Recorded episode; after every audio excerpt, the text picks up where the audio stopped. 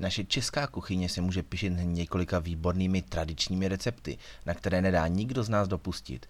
Mezi ně patří svíčková omáčka, česnička nebo třeba tolik milovaný bramborák. Daleko populárnější než klasický bramborák je ale jeho varianta, takzvaná cmunda po kaplicku. Tato hospodská klasika v sobě ukrývá vše, co mají Češi rádi. Bramborák, zelí a uzené.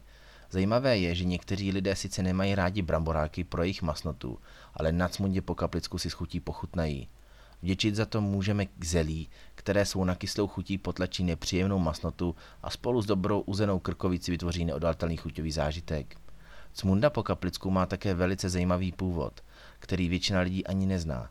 U většiny klasických pokrmů je pravý původ potraviny většinou neznámý a spíše se odhaduje, ze které oblasti si či ze které doby pocházejí.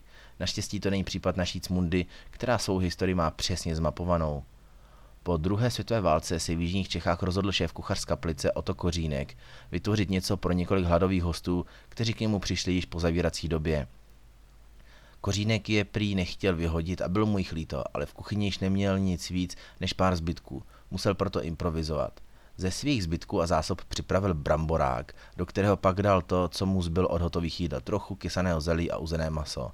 Úspěch na sebe nenechá dlouho čekat a popularita tohoto receptu se rozšířila brzy po jižních Čechách a po celém Česku. Název Cmunda po kaplicku mu tak zůstává až do dnešních dnů.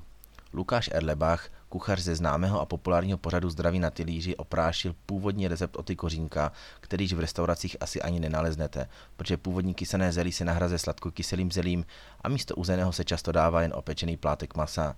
Naštěstí v Lukášově úpravě nyní zelí vůbec kyselé a navíc použil jeden zaručený trik na křupový bramborák. Více se dozvíte v videoreceptu Zdraví na talíři na streamu.